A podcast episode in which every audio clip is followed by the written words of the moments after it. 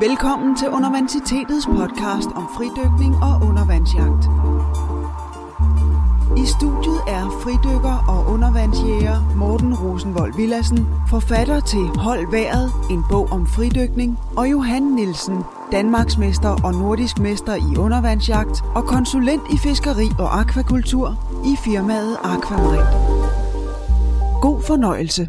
Velkommen til UV-podcast nummer 38. Det er Morten og Johan i hjemmestudiet, kan jeg vist godt sige. Vi er hjemme hos Johan i dag. Vi sidder i stuen, og Eva ser Masha og Bjørn uden lyd på, så hvis der bliver forstyrrelser senere, så ved I hvorfor. Så har hun fundet volumenknappen på øh, remote control.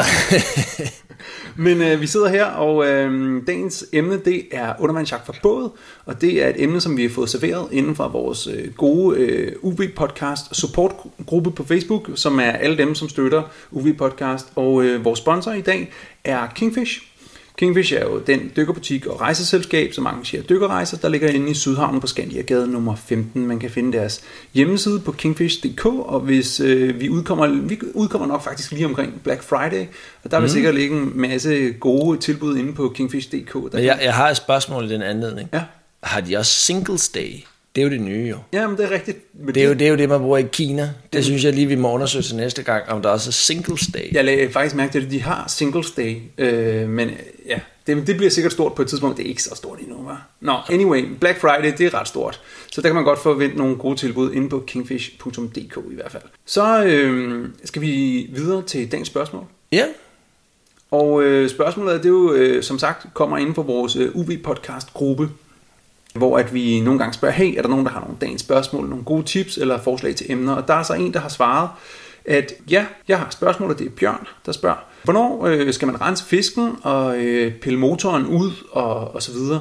Øhm, og jeg har selv også efterspurgt, sådan, hvordan øh, skal en god rutine være for at øh, hvad hedder det, have en god frisk fisk, men også for at undgå at få så meget slam med hjem i køkkenet. Ja, men altså, det, jeg synes, det er et godt spørgsmål, øh, Bjørn har stillet, og det jeg selv gør lige så snart jeg har øh, fanget en fisk, det er, at jeg øh, aflever den, og så hiver jeg øh, et par gældstave over på fisken, sådan så den øh, bløder ud. Og det giver en, øh, en markant bedre øh, kvalitet på fisken. Og så øh, specielt på båddyk, så, øh, så renser jeg fiskene løbende, når jeg kommer op i båden, fordi øh, særligt torsk, de har sådan en rigtig ærgerlig vane med at skide ud over det hele. Så øh, jeg renser min fisk øh, ja, så hurtigt som muligt, og helt sikkert øh, inden jeg har taget dragten af. Mm. Fordi det tit er ja, noget nas. Men så, stadigvæk, så har du, du har, du har renset nogle, nogle fisk, muligvis har du renset dem ude i vandet allerede, mens du dykkede, men du kommer på land, og så har du stadigvæk de der sådan halv, altså de bliver jo ikke sådan pæne og rene og fine og køkkenklar, selvom du har renset dem i vandet og så videre. Så, tager du, så kan du tage dem med hjem, Ja, altså som regel med torsk, der tager jeg hovedet af også, ikke? Ja. Ja. så jeg ikke har det med hjem. Og så, men ellers så filtrering, det laver jeg øh, som regel derhjemme, men der er også nogle gange, jeg gør det derude. Men det, man skal helst have noget træ eller et eller andet at lægge det på. Øh, mm. Jeg har faktisk overvejet, om man skulle lave sådan form for spækbræt anordning på, øh, på ribben, så man bagpå ligesom kunne have sådan en spækbræt, så man mm. kunne, øh, kunne rense fiskene. Ja, eller bare- filtrere dem. Ja, lige præcis, for det ville være fedt at kunne filetere dem ude på spottet, så man øh, smider dem i poser med det samme, og så bare når man, i det øjeblik, man kommer ind ad døren, så bare smide øh, plastikposerne i fryseren, og så, så er man ligesom færdig med det, ikke? Altså, mm. øhm, men altså, jeg, jeg har hørt flere sige, at, at, øh, at det er måske mere sådan hygiejnisk at øh, filetere fisken i køkkenet. Ja, det kan også være rigtigt. Men i hvert fald, det er i hvert fald en dødssynd at tage en torsk med hjem i en pose, uden at rense den, fordi så bliver det i hvert fald med helt stor sikkerhed noget rigtig, rigtig ulækkert noget. Ja. Ja, så det vil, det vil vi godt advare imod. Så man skal i virkeligheden rense dem så hurtigt som muligt. Mm. Og, øh, og så skal man så overveje, øh, hvor grundig man skal være i forhold til, hvor meget man gider bøvle med det senere. Og så øh, omkring det der med filetering, det er sådan lidt et smagsspørgsmål, om man skal gøre det ude på spottet. Multer, der plejer også altid at afskælde dem mod vandet. Ja, det er også Det er en faktisk, pointe. øh, fordi det sprøjter jo rundt med de der kæmpe skæld der. øh. Ja, ja, ja. Det er, det er meget svært at gøre i et øh, køkken, men nu har vi jo heldigvis været fri for at fange multer her de senere år jo, så øh, Det er rigtigt. nu må vi se, om, om øh, de kommer tilbage øh, på et tidspunkt. Jeg gør det meget hurtigt. Jeg har faktisk ikke foretaget mig særlig meget med undervandsjagt siden sidst, men så giver jeg hermed ordet videre til Morten, som jo rigtig har haft skud i den. Ja, altså man kan sige, det, det er foregået lidt øh, på to fronter. Altså den ene front, det er, at jeg har øh, overtaget en hjemmeside, der hedder uvjægeren.dk, som er et forum, som øh, nogle gamle rotter vil måske ikke genkende til, som var stort for en 4-5 år siden, og så er blevet overtaget af polske og kinesiske spammere siden. Og så øh, overtog jeg det så i sommer, og jeg tænkte, nu, øh, nu giver det en ordentlig overhaling, og sætter nye gardiner op og støver af, og får malet væggene, og så øh, ser vi, om vi ikke kan få gang i det sted igen. Altså forløbig så er det et stort forum, og så har jeg udviklet et modul, så man ligesom kan indtaste sine fangster, med, så det kan blive sådan en fangstdagbog, øh, så man ligesom kan sådan en Men er løbet ikke kørt, fordi der er forums? Er det ikke noget, der er blevet overtaget af Facebook? Jo, det var sådan, at, at, øh, at meget trafikken røg ud af det, men så er det jo netop, at jeg tænker, okay, men så bliver jeg nødt til at tilbyde noget, som Facebook ikke tilbyder. Men øh, altså, jeg, så jeg tænker, at det der fangstmodul, det kan blive ret attraktivt, for man kan have den der fangstdagbog, hvor man indtaster sådan standardiseret med, at så meget sigtbarhed var der, så meget strøm var der, temperaturen var det, og jeg gjorde det, og det resulterede i den her fangst. Og så laver vi nogle konkurrencer derinde. Lidt ligesom nogle af dem, der var med inde på Deeper Diving, eller var med på Nagt Nemo, nogle af deres konkurrencer med, at man tilmelder fisk til konkurrencer. Så det, det bliver sjovt. Den anden ting, jeg har lavet, det er, at jeg har været ude og tage en masse fotos til undervandsjagtbogen. Så Ja. øh, det har været øh, skide sjovt. Vi har været i Øresund, og vi har været natdykket syd for Rødvig øh, på et nyt spot, jeg aldrig har været før, men Nå. super flot. Fanger du? Ja, jeg fanget en ørred og nogle arbor, og det var rigtig, rigtig skide, skide fedt. Altså, der var Hemmeligt sted på Rødvig? altså syd for Rødvig, det er ikke så hemmeligt igen. Altså, der er en skov øh, på en pynt, øh, umiddelbart syd for Rødvig. Det var der, vi dykkede. Jeg kan godt anbefale det. Det var virkelig en, Ja, en en stor ørred. Nej, den var måske halvanden kilo eller sådan noget. Den var fin. Ja. Øh, i, I oktober, øh, og den, let farvet, som, øh, som ørred jo er mange. Der var nogen, der virkelig nærmest en guld, øh, øh, Mm. guldfisk dernede. Ikke? Øh, men de er jo alle sammen på vej mod åerne i øjeblikket på nær dem, der er overspringere. Så, øh, så når man skyder ørred i efteråret, så er de jo ofte en lille smule farvet. Øh, så, Og det, og det kan jeg lige skyde ind med, hvis der er nogen, der har lyst til sådan en fire timers diskussion omkring farvet ørred. Det er pisse ligegyldigt for bestanden, når man skyder en farvet ørred. Og øh, man er velkommen til at diskutere videre inde på vores øh, tråd, hvor der nu vil komme 400 øh, posts omkring, øh, hvor forfærdeligt det er at fange et farvet men det er lige meget, om den dør i øh, marts, februar eller august. ja, og den her døde så i oktober. Øh, Mm. Og øh. Anyway. Hvile i fred. Ja, ja, den er spist. Så, øh, men jeg har været, som sagt været afsted og fået taget en masse gode øh, fotos til den der bog. Det har været super skægt, altså. Ja. Så, øh, Og til nordisk har du været? så har jeg været til Nordisk Mesterskab. Mm. Øh, jeg har faktisk vildt gang i den. Ja, øh, Nordisk Mesterskab, som foregik ved Sprogø og ved Nyborg.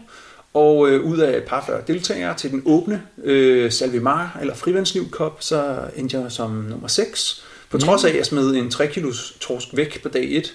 Øh, Og en rødspætte. og en rødspæt. Jamen, det var, En det var, præstation faktisk, at det lykkes. Ja, ja. Ja. Catch and release, det er jo ellers sjældent set i undervandsjagt, men det kan godt være, det er en trend, du, uh, ny trend, du har startet. ja, det Hvordan var, skete det med torsken? Ja, men det skete på tors med den måde, at jeg havde købt en ny øh, stringer, som øh, ikke var øh, crimpet ordentligt. Øhm, så jeg havde ikke crimpet den selv, og havde ikke gået den, jeg havde købt efter i sømne. Det burde jeg have Mm. gjort. Så det var, den var sådan bare sat på, men ikke crimpet ordentligt. Den var simpelthen ikke presset sammen, den crimp, der sad der.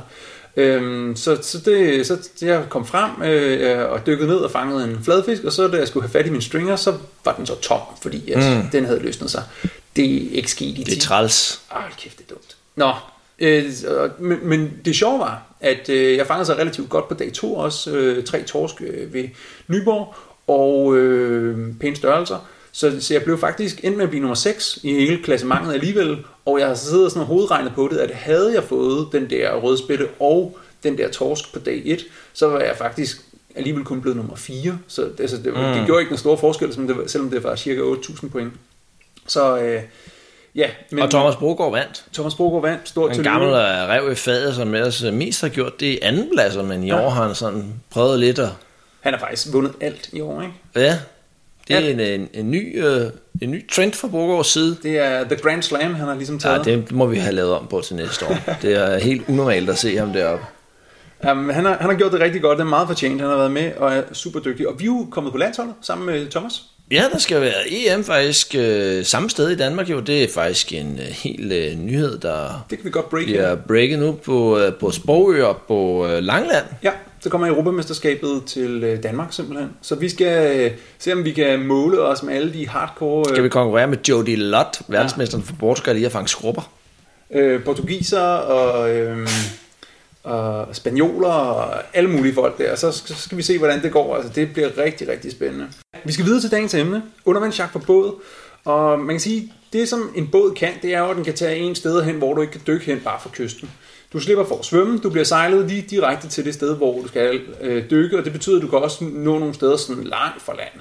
Øh, og vrag er jo næsten altid for båd, og øh, mm. øer og øh, øer. Det er meget sjovt at dykke for båd. Jeg gør det næsten kun. Ja, altså jeg synes faktisk, at jeg spilder så meget tid ved at dykke for båd, men det er fint nok, er lidt man skal, det, Tricket er, at man skal prøve at få nogle andre til at håndtere båden. Det er ligesom det, der er fiffet så øh, jeg var ude med havbasserne, det var faktisk noget, som jeg gerne vil, øh, kan anbefale. Det er at sige, spurgte, vil du ikke tage os med ud og undermandchef for båd, og give os nogle fif og tage os ud på vrag og sådan noget. Så sagde jeg, ja, men det er fint. Så jeg kom til Helsingør, og så havde Jes sat båden i, og bum, og vi tog ud og dykkede, og så da vi var færdige, og det er jo der, det er rigtig træls, ikke, når man skal hjem og vaske båden, og sådan så sagde jeg bare, ja, hej hej, og så gav de mig også to flasker rødvin og en pakke chokolade. Sådan. Så det sagde med i orden. Det var et godt båddyk. Men det er det, altså problemet med båddyk er, at det skal klargøres, øh, og den skal ryddes op og øh, vaskes bagefter. Mm. Og køres øh, fra A til B og fra B til A igen, og i carporten. Og, øh, skal man have en båd, ikke? Det kan også være lidt en øh, flaskehals for øh, flere af vores lyttere jo, men øh, der kan man jo overveje at melde sig ind i en klub. Altså, vi, mm. øh, nu er jeg, Morten og jeg er jo medlem af en klub, der hedder Regina Majs, og der har vi så to både, der samlet set vil koste 400.000, hvis man skulle købe dem for nye af. Og det er der faktisk mange af dykkerklubberne, altså også havbasserne for eksempel, jeg nævnte før, de har også for flere hundrede tusind kroner både, som man så frit som medlem kan låne. Så de fleste flaskedykkerklubber, eller dykkerklubber, de har faktisk øh, nogle vældig, vældig fine faciliteter. Øh, så er man til båddyk, så, øh, så kan det helt klart øh, bedre betale sig at melde sig ind i en klub, end at øh, skulle lægge alle pengene selv til en øh, rib. Mm. Ja, men helt klart. Øh, og så er der jo ligesom det der med slitage og vedligehold. Altså en, en, en klubbåd bliver jo slidt sønder sammen. I hvert fald Regina Majs. Den ja, det må man sige. Der er ikke alle medlemmer, der har der, der behandler den lige godt jo, men... Øh, det, Heldigvis er man så også mange til at passe på den, og vedligeholde mm. den, og betale for den, ikke mindst. Altså. Ja. Men øh, det er altså... Jeg kan godt forstå dem, der ender med at købe deres egen båd, fordi jo, at de jo, simpelthen klar, bare klar. vil vide, at det spiller, når de... Vi har jo lige fået balleret skruen igen på ja, Regines båd. Det er helt vanvittigt. Så jeg har også selv gjort det, skal siges, men øh, det var også en meget, en, en meget, meget usædvanlig sten, der lå der ved vindmøllerne, men øh, den er så faktisk af.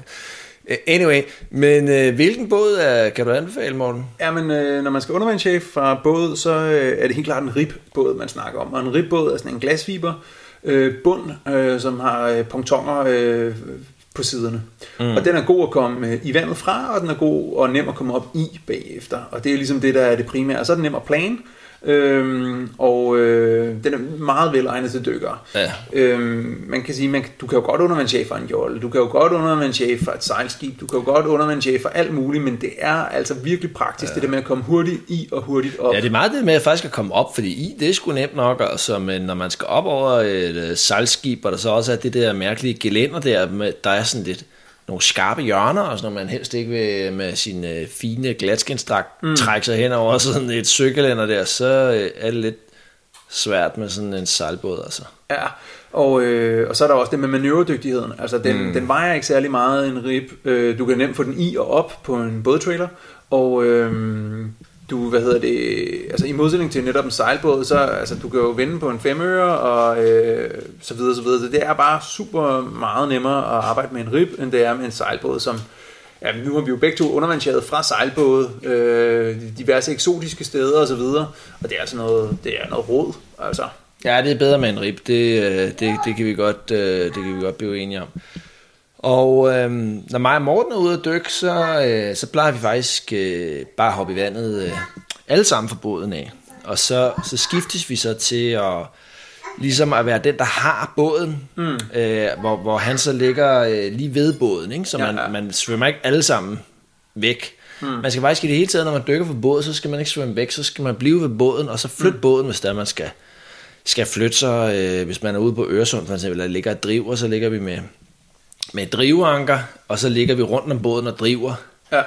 Og, og så hopper man op i båden og sejler et andet sted, hvis man skal det, ikke? Men ellers som, som nybegynder, så vil, man, så vil det være bedst, hvis man har en bådfører, som sidder oppe der i ligesom båden. har den. Ja, ja. Og det bedste er simpelthen en bådfører, der sidder oppe i båden og ligesom har overblikket og kan se, om nu ligger René derovre, og Jesper han ligger der, mm. og øh, hele tiden holder styr på folk, og at de kommer op med passende intervaller og sådan noget.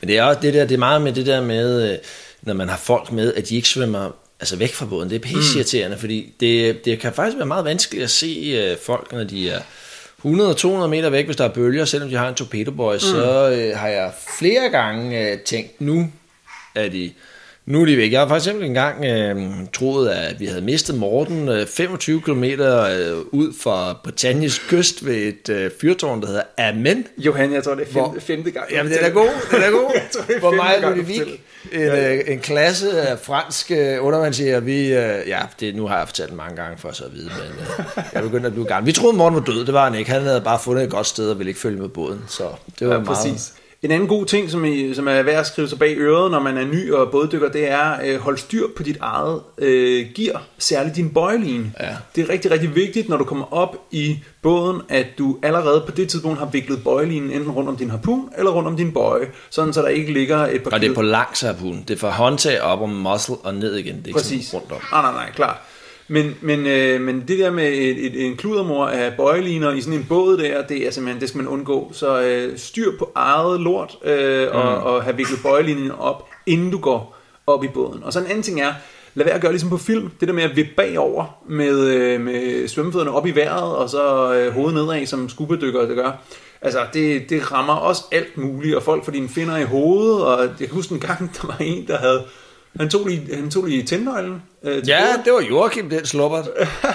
Øh, han fik lige bokset den med sine finder, da han lænede 10 sig bagover. km fra kysten. Ja, ja, lige præcis. Så røg den i vandet. Så ja, men jeg nåede lige at hoppe ned og hapse den med op. Det havde fandme været en lang rotur. Ja, det havde ikke været sjovt. På tværs af sejlrand og så videre. Men jeg var med der, det var helt vildt. Mm. Nå, det er lang tid siden.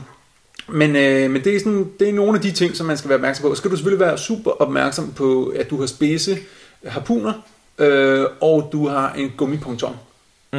Øh, Det siger næsten sig selv, at det er opskriften på, på noget rigtig skidt. Øhm, så, øh, og det er sket, at folk bare med altså, bare- ren sådan, skødesløshed er kommet til at pifte sådan en båd der. Ja, men jeg har, der var en, der hed Thomas fra Kalundborg Dykkerklub, som, som havde brugt hele morgenen op i Salstranden på at slibe hans spyd, så det var synåle spidst. Og så skulle han tilbage til båden, og så svømmer han bare sådan helt stille, og så får han lige pirke til, øh, til, til gummibåden øh, under vandlinjen, og så kommer der bare sådan og så står der sådan en lille fin, fin boble øh, ud af siden af gummibåden. Så det var lige sådan... Ja, og jeg har øh, set videoer af folk, der har fanget helleflønder, hvor det også ligesom altså, er gået galt, fordi at man ikke har fået pillet spyden ud af helleflønderen, inden man hæver helleflønderen op i båden. Og så helleflønderen bevæger sig med spidse spyd i, og så punkterer øh, ribben. Det er simpelthen så dumt. Øh, Så det skal man lige være opmærksom på. Mm. Det er en god idé at holde øh, harpunerne lodret. Øh, Lad være med at skyde store helflønder. Åh oh ja, det er sådan en ting. Det gør jeg aldrig ude i Øresund. Nej, men øh, Der er faktisk lige blevet fanget en helflønder op i Helsingør. ja, på 200 gram, ikke? Eller sådan noget. Åh jo, man. Du skal jo starte sted jo. Ja, det er De rigtigt. bliver jo ikke født på 300 kilo, Morten. Nej, det Men rigtigt. øh, og så er der jo der er en forskellig grej, man kan have med. Øh, altså, en af de ting, som jeg bruger øh, meget, når jeg er ude, det er et drivanker, som er Ja. sådan en... Ja, man kan købe det i en bådeudstyrshandel. Det er sådan nærmest en form for øh, sådan en stor paraply, der folder sig ud under vandet, som så ligesom sikrer, at båden den følger strømmen og ikke følger vinden.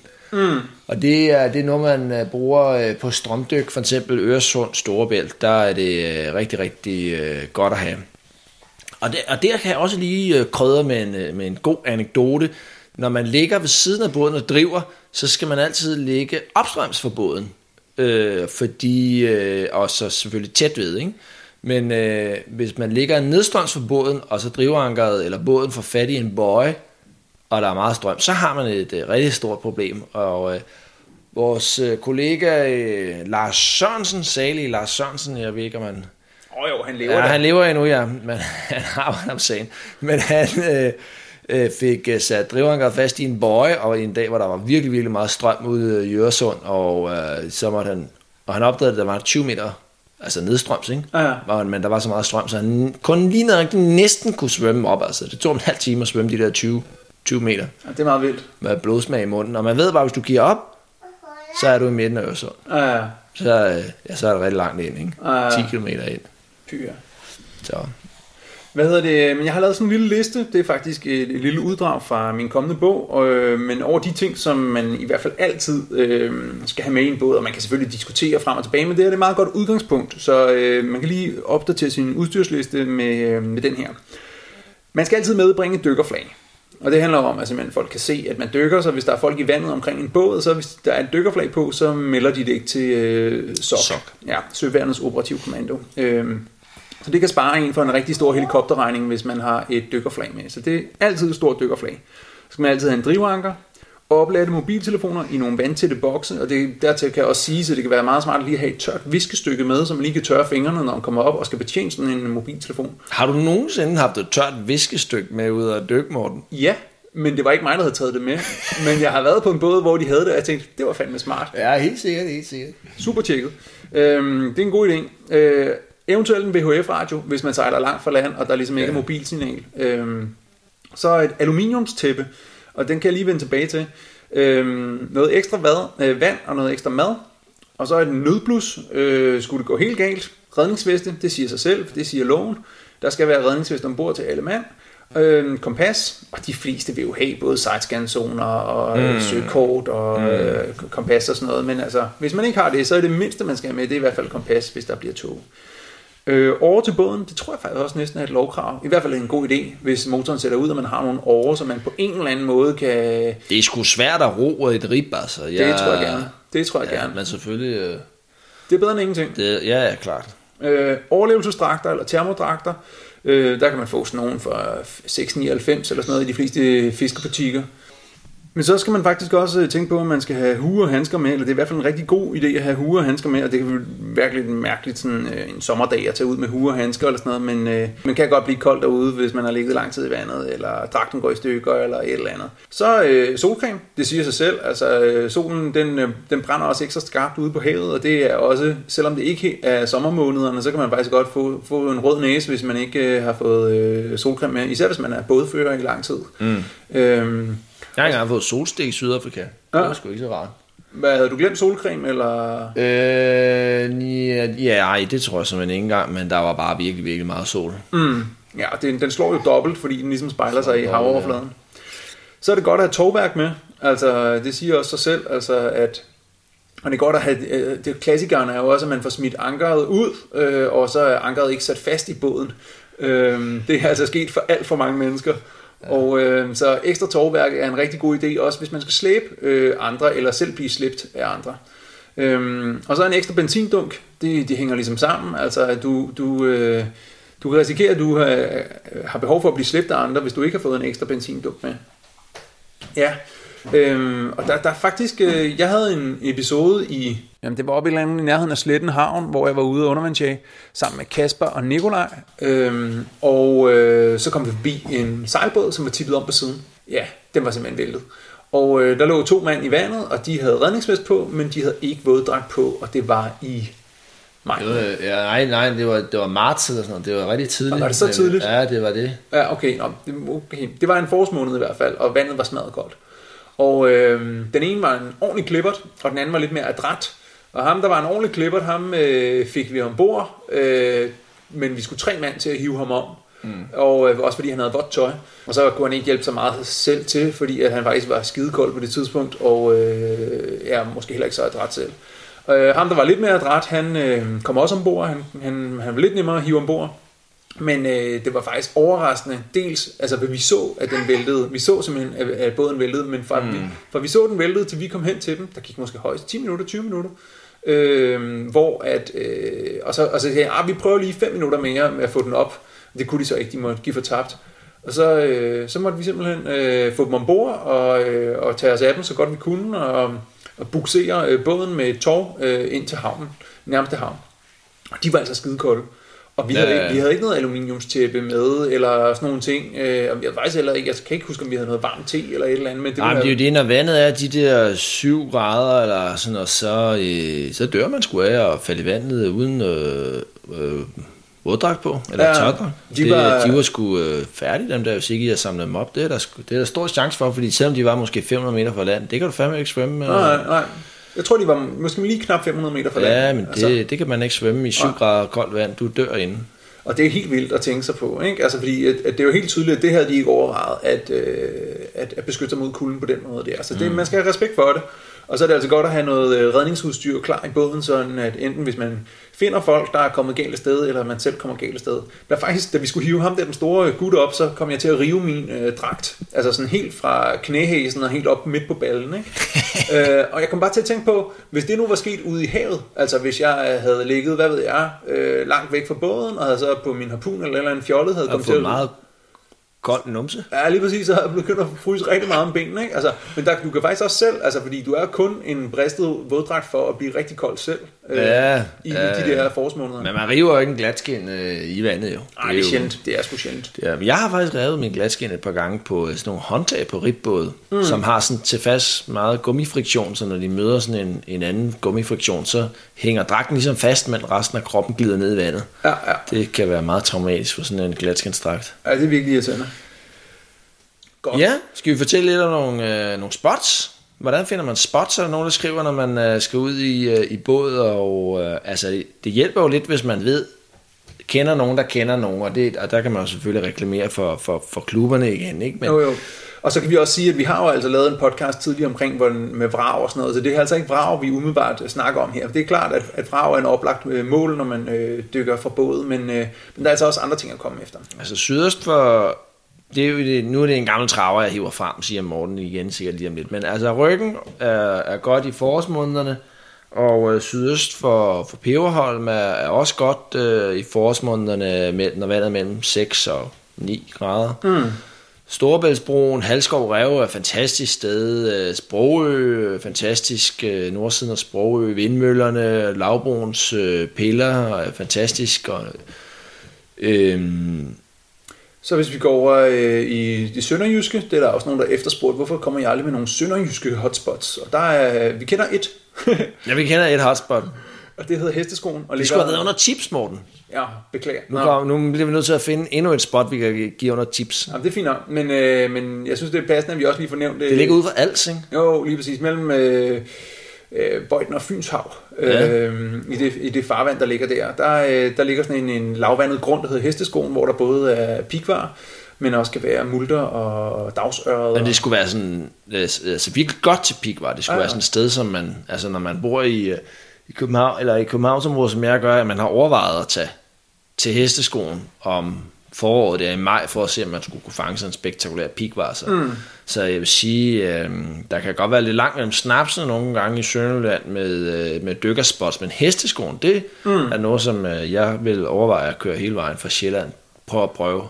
Og så er der jo faktisk nogen, der spurgte sådan, "Men hvordan med båden? Altså sidder man med ekolodder og venter på, at man kan se en fisk på ekolodder, og så dykker man bare ud i det blå eller sådan noget. Og det vil vi godt advare imod. Det har vi ikke hørt nogen haft det lidt med, men vi har faktisk en del, der har forsøgt, ikke?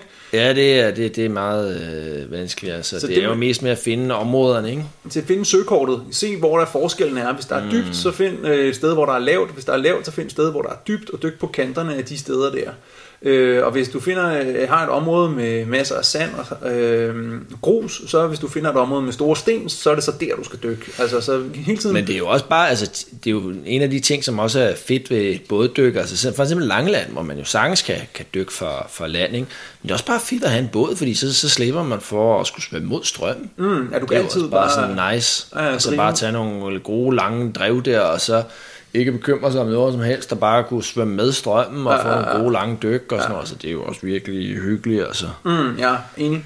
Og også et godt sted faktisk til både dykke Langeland. Ja, det er det. Øh, der kan man også tjekke mange steder. Der er også mange vrag, som er til at dykke på, på en 15 meters dybde og sådan nogle ting. Så mm. det, det er et godt sted. Godt. Men øh, Og så er der et eller andet det der ud for, hvis vi skal være, hvis vi igen øh, skal udflytte noget til Jylland der, der er noget oppe i der for, hvad fanden er det hedder, op der for Nordjylland, der hvor man sætter båden i vandet med en traktor. Nå, Lille Strand. Ja, ja, men der er Glevich. Glevich. øh, Braverne. Jeg har heller som- ikke været der selv. Nej, det har jeg heller ikke. Men, Men det skulle øh, være os. ja, det er sådan en offshore øh, Vesterhavsknold, der ligger på ganske få meter vand, altså 2-3-4 meter vand. Øh, Hold kæft, det lyder fedt. Og der ligger også et vrag. Øhm, men det er så ikke det, der er den store attraktion. Den store attraktion er, at det er ligesom sådan helt de der norske omgivelser. Og der er både øh, luber og øh, havbars og, og, øh, og multer. Og det bliver jo, det bliver jo løftet nu, øh, forbud mod havbar syd for Hanstholm Ja. i rekreativt fiskeri. Det er rigtigt, men det her det er så nord for Hanstholm, så det har aldrig været øh, Nå ja, et men, problem øh, lige der. Men det du Stadigvæk en nyhed. Ja, ja, ja. Så der, øh, nå, jamen, det kan vi jo godt sige, ja. at øh, i dag der skriver vi november 2018, og det er løftet allerede for årsskiftet, eller er det allerede nu? Nej, det er allerede nu. Det er allerede nu. Det er tilladt at fange en, to. Jeg ved det faktisk ikke, men jeg ved bare, at man må fange nogen. Okay, Eller- jeg, jeg tror, man må fange en havbars hver dag øh, i det område, hvor man før måtte fange 0. Men øh, hvis man lige vil tjekke øh, reglerne, så smider vi et link til det inde på ubpodcast.dk-38. Og det er fandme fedt. Hold kæft, det er sjovt at skyde havbars. Det, Ja, hvis det- der er nogen, der ikke har prøvet at skyde en havbars, så skynd jer til sommer, godt nok. Men Ja, øh, til Vesterhavet og ud på nogle af de der moler og høfter, og så skyd en havbars. Det er pisse sjovt at skyde, og den smager virkelig rigtig lækkert, altså. Ja, ja, og de kan jo blive store. Der blev lige fanget en på 7-8 kilo ved Roshage øh, ved fiskestang. Øh, rigtig spændende. Nå, Ja, ja. Øh, de to ørestenen på den, 15 år gammel. Øh, ja. så øh, jo, de store fisk er også derude. Øh, cool. Men det var dagens emne, og inden vi når videre til øh, dagens tip, så skal vi lige have nævnt vores sponsor, nemlig kingfish.dk, som, øh, eller Kingfish Dive and Travel, som øh, online bor på kingfish.dk. Og øh, det er jo den her dykkerbutik, der ligger i Sydhavn på Skandiagade 15, og det de har været vores sponsor et stykke tid, og de har Mm, mange... tak for det. Ja, og de har mange gode øh, undervandsjagt øh, brands under vingerne efterhånden, altså både Epsilon, Salvemar, Frivandsliv og, og senest Dive Center, som jo øh, tidligere var sin egen butik, men nu ligesom øh, agerer under Kingfish.dk. Øh, som, og de har jo en del tilbud her, kunne jeg forestille mig, her på Black Friday. Så det kan man jo lige tjekke ud og se, om der skulle være nogle gode tilbud, man kunne benytte sig af. Det har været trofast sponsor i, øh, i lang tid, mm. og øh, nu skulle vi jo ellers have været ved øh, dagens tip, som var hesteskoen, men den fik vi desværre øh, afsløret lidt for tidligt. Ja, men øh, jeg har et nyt dagens tip, og det er ikke et, jeg kan tage æren for selv, men det er et godt kort, øh, hvor man kan se bundtyper. Fordi øh, Danmarks, øh, Sneaky. ja, Danmarks øh, havbund er ved at blive øh, hvad hedder det, kortlagt med, mm. hvad det er for nogle bundtyper. Og øh, det er et meget langt og indviklet link, men jeg laver lige en øh, genvej, så I kan bare gå ind på uvpodcast.dk. Men det er ikke så, jeg har godt set det der kort der, men det er ikke så detaljeret, vel? Det er sådan rimelig groft, øh, altså det er sådan Danmarks kort, man ser på. Man kan ikke zoome så meget ind, eller hvad? Ah, det vil jeg nu sige, det, det kan man godt. Altså, det, der, er sådan, der er sådan ret meget at, hente med, med, Ja, med, okay. med bundtyper. Øhm, og øh, de er lige ved at sådan finkortlægge Nordsøen nu.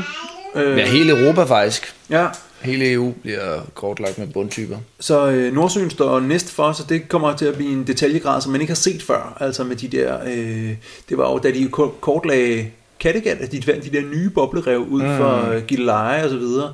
Men øh, man, jeg linker til det, og man kan allerede besøge det bare ved at besøge uvpodcast.dk-bundkort. Og øh, tak til Anders Greibe Nielsen, som øh, har givet os den, øh, det fif. Og øh, der er måske også nogen, der husker Anders Greibe Nielsen fra afsnittet omkring øh, Vesterhavet, hvor han også var en, øh, en vismand, der ligesom kunne, kunne et par ekstra tricks med, hvordan man kunne finde øh, opskrift på, på godt fiskeri der. Anyway, det var dagens tip.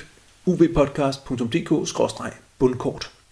Hvis du synes, at vi laver et super duper podcast, så kan du gå ind på uvpodcast.10.dk, og så kan du oprette dig selv til at støtte med et helt fast øh, månedligt beløb, øh, som bliver trukket hver gang vi udgiver en ny podcast. Øh, og det vi er i kredsene, det kan være 5, 10, 25 kroner, et eller andet, hvad du nu selv vil, det bestemmer du 100%. Og når du så gør det, så bliver du så inviteret med i den øh, Facebook VIP øh, gruppe, som vi har for UV Podcast Supporters, og øh, der, den har vi rigtig meget glæde af, og vi prøver Gode spørgsmål. Ja, og vi laver Facebook Live derinde en gang imellem, når vi optager, og vi øh, er lidt mere aktive derinde, og har mere med pingpong med vores kernelyttere, som er derinde. Så hvis du vil være med i The Inner Circle der, så kan du altså benytte dig af uvpodcast.10.dk, eller sende et high five på MobilePay. Og hvis du gør det, så er det MobilePay 27 21 90 43, og så får du en sms tilbage med en invitation til den gruppe der. Men så tror jeg også, at vi er ved, ved vejs ende. Tak for i aften. Tak for i aften. Tak fordi du lyttede til Universitetets podcast. Husk, at du altid kan læse mere om udsendelsen og se fotos på ubpodcast.dk. Her kan du også høre de andre podcasts og læse artikler om fridykning, snorkling og undervandsjagt.